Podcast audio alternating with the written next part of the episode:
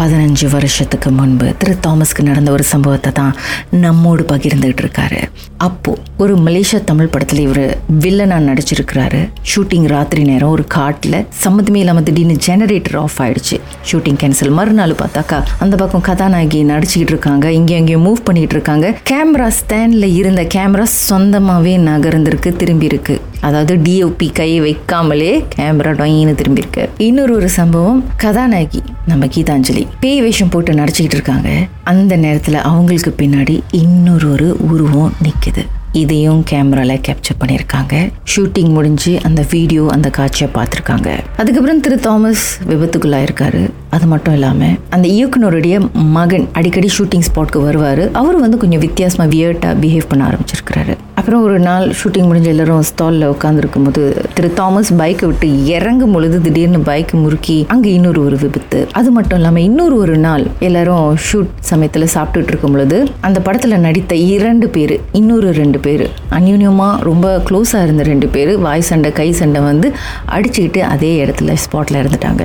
அது மட்டும் இல்லாமல் அந்த இயக்குனருடைய மகன் கொஞ்சம் வியர்டாக வித்தியாசமாக பிஹேவ் பண்ண ஆரம்பிச்சார்ல. அவர் வந்து நான் சாவ போகிறேன் நான் சாவ போகிறேன்னு வீட்டில் அவர் ஒரு பக்கம். இது மாதிரி புரியாத புதிர் பல குழப்பங்கள் எத்தனையோ ஷாக்கிங்கான சம்பவம். அதுக்கப்புறம் சொல்லுங்க திரு தாமஸ் என்னதான் ஆச்சு? இறந்தானே அது டைரக்டர் லைஃபா சொல்லிட்டாரு. இது இந்த சேட்டை தான். அந்த கட்டத்துல இவங்க இறந்த கட்டத்துல வீட்டுல அவங்க டைரக்டர் இடமாவ நான் சாவ போறேன். நான் சாவ போறேன். நான் இதை நான் செய்ய போறேன். என்ன என்னமோ பண்ணுது பேய் நான் சாவ போறேன்னு சொல்ல சொல்ல அப்ப டைரக்டர் சொல்லிட்டாரு இது சரியா வரல. இந்த படத்தை நம்ம செய்வோமா செய்வானான்னு சொல்லி கீதா மறுநாளே அவங்க மாமா ரூம்ல தூக்கு மாட்டி இறந்துட்டாரு. நான் சாவ போறேன் நான் சாவ போறேன்னு சொல்லி அவரே சொல்லும் போதே சிரிக்குது கீதா அது உண்மையா ஒரு டாஷாடான இது. அவருக்கு என்ன வயசு மகனுக்கு? பத்தொன்பது ஒரு பதினெட்டு தான் இருக்கும். அதுக்கப்புறம் அந்த படத்தையே நிப்பாட்டி இந்த படம் வேணாம் இனிமேல் இது எடுக்கவே வேணாம்னு அதோட அந்த படமே வேணாம் ஆயிடுச்சு போய் எங்கேயும் போய் பார்க்கலையா சார்? என்னதான் பிரச்சனை என்னதான் நடந்திருக்கும் அப்படின்ட்டுன்னு?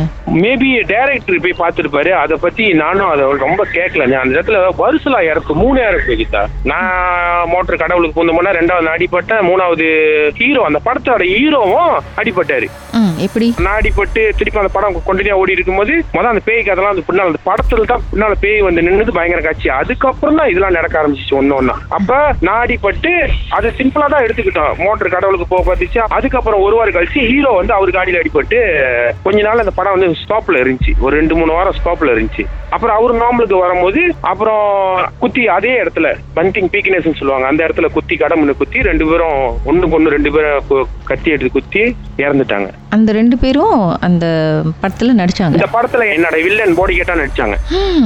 அவங்க இறந்த கையோட டைரக்டர் வந்து ரெண்டு மூணு கோயில்லயும் எங்கேயோ சாமியார் சாமி பார்த்திருக்காங்க.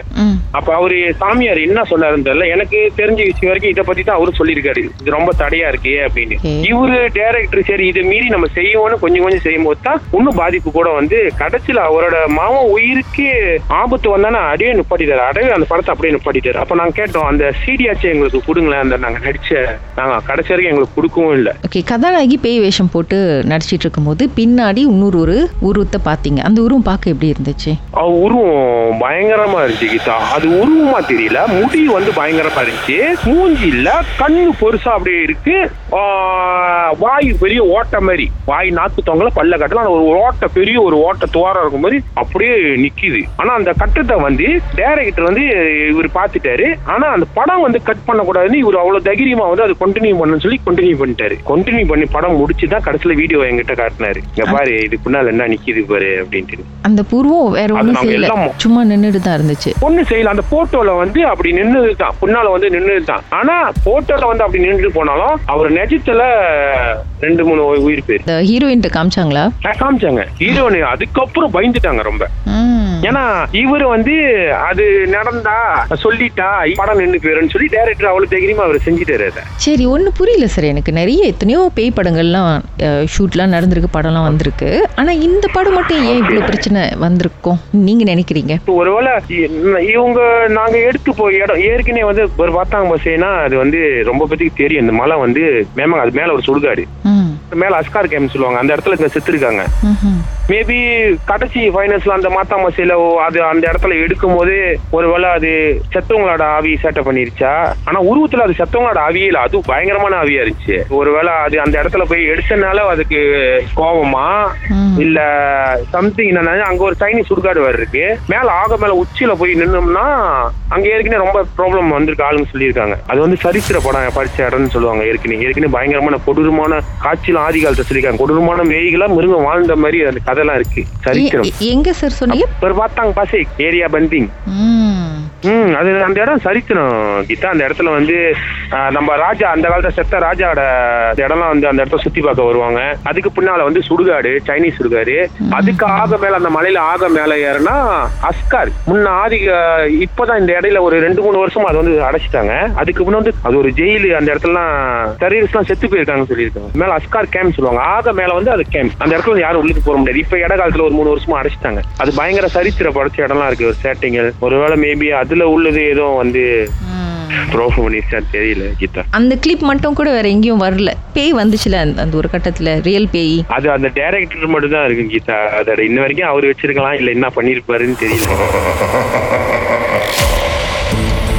உங்க வாழ்க்கையில மறக்க முடியாத அமானுஷ்யமான சம்பவம் நடந்திருக்கா? இந்த சம்பவத்தை எப்படியாவது என்கிட்ட சொல்லணும்னு ரொம்ப காலமா காத்துட்டு இருக்கீங்களா? போன் எடுங்க எங்களுக்கு வாட்ஸ்அப் பண்ணுங்க.